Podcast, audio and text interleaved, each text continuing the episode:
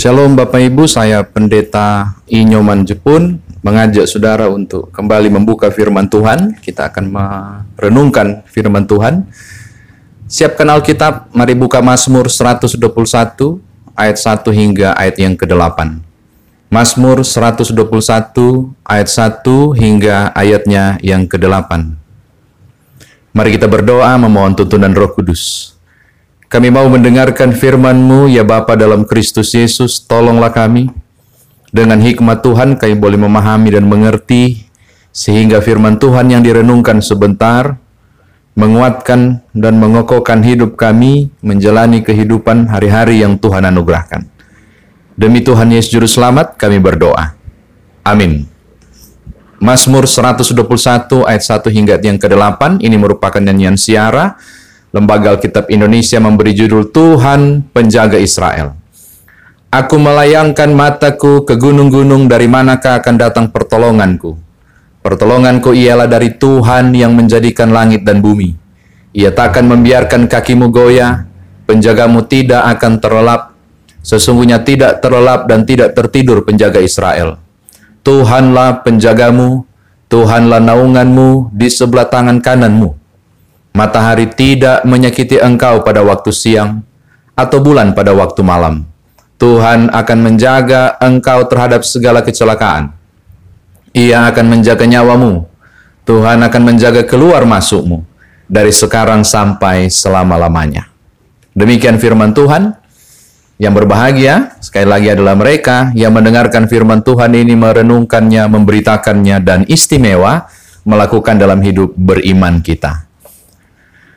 Bapak Ibu Saudara kekasih pendengar radio GPIB Piniel Palembang yang diberkati oleh Tuhan. Mazmur ini disebut Mazmur nyanyian siara. Umumnya nyanyian siara adalah nyanyian yang dinyanyikan atau Mazmur yang dinyanyikan ketika mereka dalam perayaan-perayaan siara menuju ke bait Allah secara khusus hari-hari besar, misalnya Paskah. Nyanyian ini dinyanyikan oleh setiap orang dalam siarah mereka ke bait Allah. Menarik untuk menjadi perhatian bahwa Mazmur ini juga acap kali dinyanyikan oleh rombongan ketika mereka melakukan perjalanan menuju ke bait Allah. Kalau saudara pernah membaca artikel tentang rute perjalanan ke Bait Allah. Untuk Bapak Ibu ketahui, ini juga sudah sempat disampaikan oleh Tuhan Yesus pada perumpamaan orang Samaria yang baik hati. Kemungkinan besar itu juga adalah salah satu rutenya. Eh, jalannya mendaki, ada cukup panjang 27 km kalau memakai rute yang digunakan oleh orang Samaria ini yang baik hati ini. Nah, itu juga barangkali rute yang dipakai menuju ke tempat bait Allah. Ini menarik sebab zaman itu sudah pasti kanan kirinya adalah jalan yang eh, daerah bercuram, jurang, bebatuan dan kanan kiri masih hutan.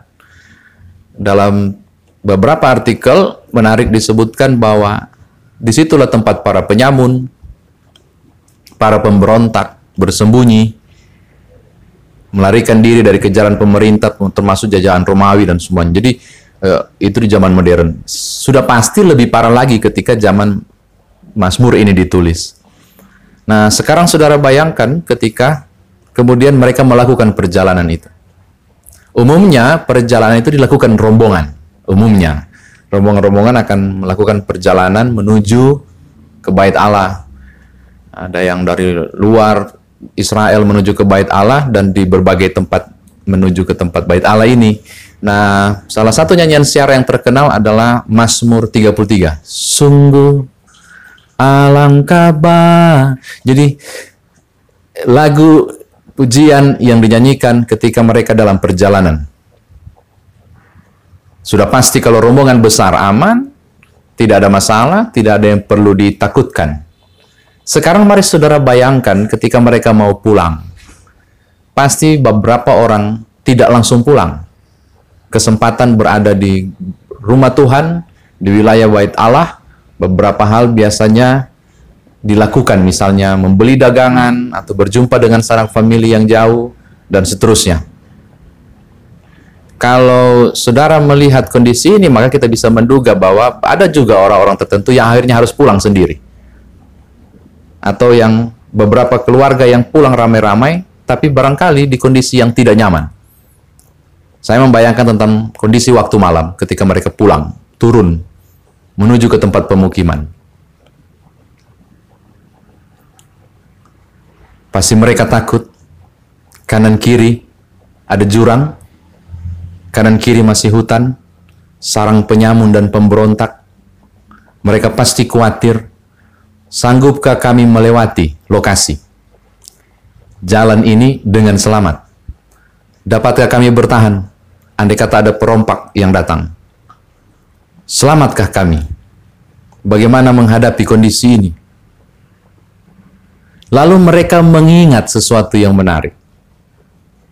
Bahwa waktu mereka berangkat, mereka tiba dengan selamat. Maka seyogyanya ketika mereka pulang, mereka pun harus tiba dengan selamat. Pertanyaannya, apa jaminan bahwa mereka akan selamat? Inilah kekuatan Mazmur itu. Tiba-tiba terpikir sesuatu yang luar biasa. Siapa jaminan keselamatan? Siapa yang akan tolong? Di perjalanan yang penuh misteri, yang tidak tahu apakah tiba dengan selamat atau tidak, siapa yang akan tolong? Lalu tiba-tiba muncul keyakinan iman. Pertolonganku ialah dari Tuhan yang menjadikan langit dan bumi. Ayat 2. Ketika dalam ketakutan melakukan perjalanan balik, aku melayangkan mataku ke gunung-gunung, ada ada kemungkinan aku celaka. Siapakah pertolonganku? Ayat 2 katakan, pertolonganku ialah dari Tuhan yang menjadikan langit dan bumi. Perhatikan Bapak Ibu, ini keyakinan iman. Soal apa yang mereka hadapi, mereka sudah tahu. Apakah kemungkinan mereka celaka atau tidak? Mereka tidak tahu. Tapi apakah mereka ditolong atau tidak? Ini juga tidak tahu. Karena mereka belum mengalami. Tapi mereka meyakini sesuatu. Bahwa ketika hadapi kondisi yang sangat sulit mencari pertolongan dan musibah datang di perjalanan itu, pertolonganku ialah dari Tuhan. Pertanyaannya, mengapa sampai mereka begitu pede, begitu yakin, percaya diri untuk menanti pertolongan Tuhan di tengah kondisi yang rawan waktu itu? Saudara ini menarik mereka mendefinisikan siapa Allah. Kalau lalu saya bicara tentang Daud mendefinisikan Allah sebagai gembala, kali ini nyanyian siara ini mendefinisikan siapa Allah. Tuhan adalah penjaga. Penjaga yang tidak seperti penjaga bait Allah yang terantuk-antuk, tidak seperti penjaga kerajaan yang ngantuk. Penjaga yang dimaksud adalah Tuhan yang tidak terlelap yang tidak tertidur. Wow. Ayat 4 sebuah keyakinan bahwa Allah adalah penjaga Israel yang tidak pernah terlelap dan tidak pernah tertidur. Maka ketika menaruh pengharapan dan keyakinan bahwa yang mau tolong kita di kondisi tanpa pertolongan nanti, nah ini menarik, adalah Tuhan Mengapa Tuhan jadi jaminan? Sebab Tuhan adalah penjaga yang tidak pernah terlelap dan tidak pernah tertidur. Apa yang mereka bayangkan tentang Tuhan yang menjaga? Ia tak akan membiarkan kakimu goyah. Ia akan menjaga nyawamu. Ia akan menjaga engkau dari segala kecelakaan. Wow, ini menarik ayat 7.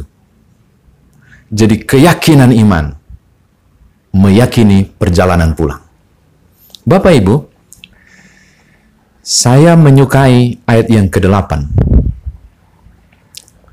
Dari keyakinan tentang Allah yang menjaga, menjamin nyawa, yang menjaga dari kecelakaan, yang tidak membuat kaki goyah, mereka sampai pada puncak keyakinan di ayat yang ke-8. Tuhan akan menjaga keluar masukmu dari sekarang sampai selama-lamanya. Maka kalau nanti aku balik lagi ke bait Allah dan pergi lagi ke sini dan juga kembali lagi, saya tahu sang penjaga itu tidak pernah menjaga pada waktu saya datang saja, tapi juga ketika saya kembali, bahkan selama-lamanya. Tuhan menjaga engkau, menjaga keluar masukmu dari sekarang sampai selama-lamanya. Maka kualitas kemampuan Allah menjaga adalah selama-lamanya. Saya kira demikian firman Tuhan ditafsirkan bagi kita. Nah sekarang bagaimana kita membawa dalam kehidupan beriman ini? masih pada kondisi menghadapi pandemi COVID-19, masih pada kondisi kita sedang ada dalam masa-masa suram, duka cita, sakit, dan seterusnya yang dialami oleh hampir semua negara di dunia ini, termasuk Indonesia. Survivekah kita nanti? Ini kan pertanyaan penting. Mungkinkah kita selamat? akankah badai ini berlalu? Ini yang menarik nih. Apakah kondisi Indonesia akan kembali pulih seperti bulan Desember kemarin paling tidak? Atau bulan Februari awal? Apakah suasana yang dirundung duka, kondisi mencekam karena sakit, apakah suasana ini bisa berubah? menjadi sesuatu yang menyenangkan dan menyukacitakan? Saya kira saya tidak bisa menjawabnya. Demikian juga saudara. Siapa pun tidak bisa memberi kepastian bahwa negeri ini akan baik-baik saja. Engkau yang barusan berduka juga akan baik-baik saja. Enggak ada jaminan bahwa mereka yang terisolasi dan kemudian mengalami sakit, termasuk pun difonis apa pun, tidak ada jaminan kau akan sembuh. Enggak, tidak ada yang tahu. Tidak ada yang tahu. Maka saya sebut ini sebagai misteri yang akan dihadapi. Tapi hari ini, berita baik dari firman Tuhan. Di ketidaktahuan apakah akan survive perjalanan pulang, orang-orang yang bersiara ini, saya kira demikian juga pertanyaan saudara dan saya. Apakah mungkin kita akan kembali ke kondisi semula yang lebih menyenangkan? ketimbang kemurungan yang kita hadapi di kondisi yang luar biasa negeri ini. Aku melayangkan mataku ke gunung-gunung, dari manakah akan datang pertolonganku? Saya mau katakan tidak ada. Tidak ada kepastian survive. Tidak ada yang tahu. Tapi hari ini firman Tuhan mau beritakan sesuatu yang penting. Ada. Ada jaminan. Dan penjamin itu, pertolonganku ialah dari Tuhan. Ada jaminan tentang masa depan bagi seorang pribadi besar, penjaga Israel yang setia. Maka hari ini firman Tuhan mau katakan kepada Bapak Ibu Saudara, termasuk mengatakan dengan begitu kuat kepada saya yang memberitakan, siapa pun yang mendengarkan firman Tuhan ini, jaminan kita di hal yang sangat misteri tentang hari esok, hanya satu, tidak ada penjamin yang lain, karena tidak ada yang tahu hari esok, yaitu Allah yang tidak pernah terlelap, Allah yang tidak pernah tertidur, pribadi yang menjaga saudara dan saya. Bukan itu saja. Jaminannya memuncak pada ayat yang ke-8. Tuhan akan menjaga keluar masukmu dari sekarang sampai selama-lamanya. Ini yang pertama. Terakhir, yang kedua, menarik di ayat yang ke-8. Tuhan akan menjaga keluar masukmu dari sekarang sampai selama-lamanya ini pernyataan iman. Harusnya diikuti dengan tindakan iman.